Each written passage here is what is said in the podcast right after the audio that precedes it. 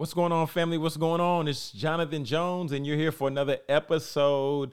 Uh, this has been a quick tip Friday, fast Friday, free game. I don't know. Um, but it's sponsored by Get Paid with Podcasting, the only training to help you to show you and walk you through the process of starting a podcast, show you how to implement it in your business, and then show you how you can generate more leads and customers with that podcast. All right. So go to getpaidwithpodcasting.com. We got the link down in the show notes. All right. So look, um, the fact of the matter is this, all right. You have to identify what's your business model. Got to identify what's your business model. Are you going to be selling physical goods? Are you going to be somebody who's in the e-com space, right? Well, where you're selling like shirts and merch, or maybe you're selling digital goods, to where you're selling, you know, online course, you're you're selling uh, PDFs, ebooks. Um, are you coaching, right? You you you you coaching to where you're basically trading your time, and somebody's paying for an hour of your time couple hours of your time a week, whatever that might be.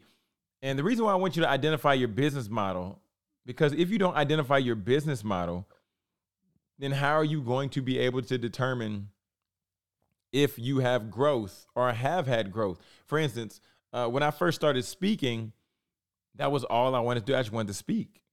So year over year, I was able to take a step back and say, oh, I spoke four times last year. I spoke eight times this year. Based on this business model of my only product being me speaking, I'm doing all right. You know, I've grown and increased over the year or over the years.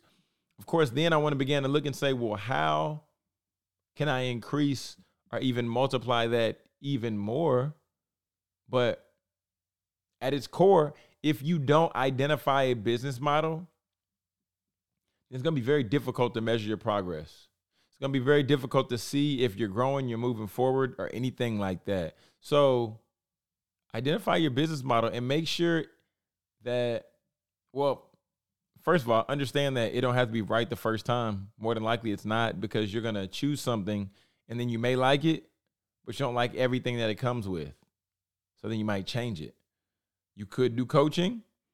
You could do no coaching, just sell a course. Or you might say, I want to do a hybrid model to where I sell a course and I coach people uh, on calls weekly, monthly, yearly, whatever it might be. So identify your business model. I think it's going to help you relieve some of that stress and then get clarity in this entrepreneurship space because if you have clarity, it can be very, very challenging.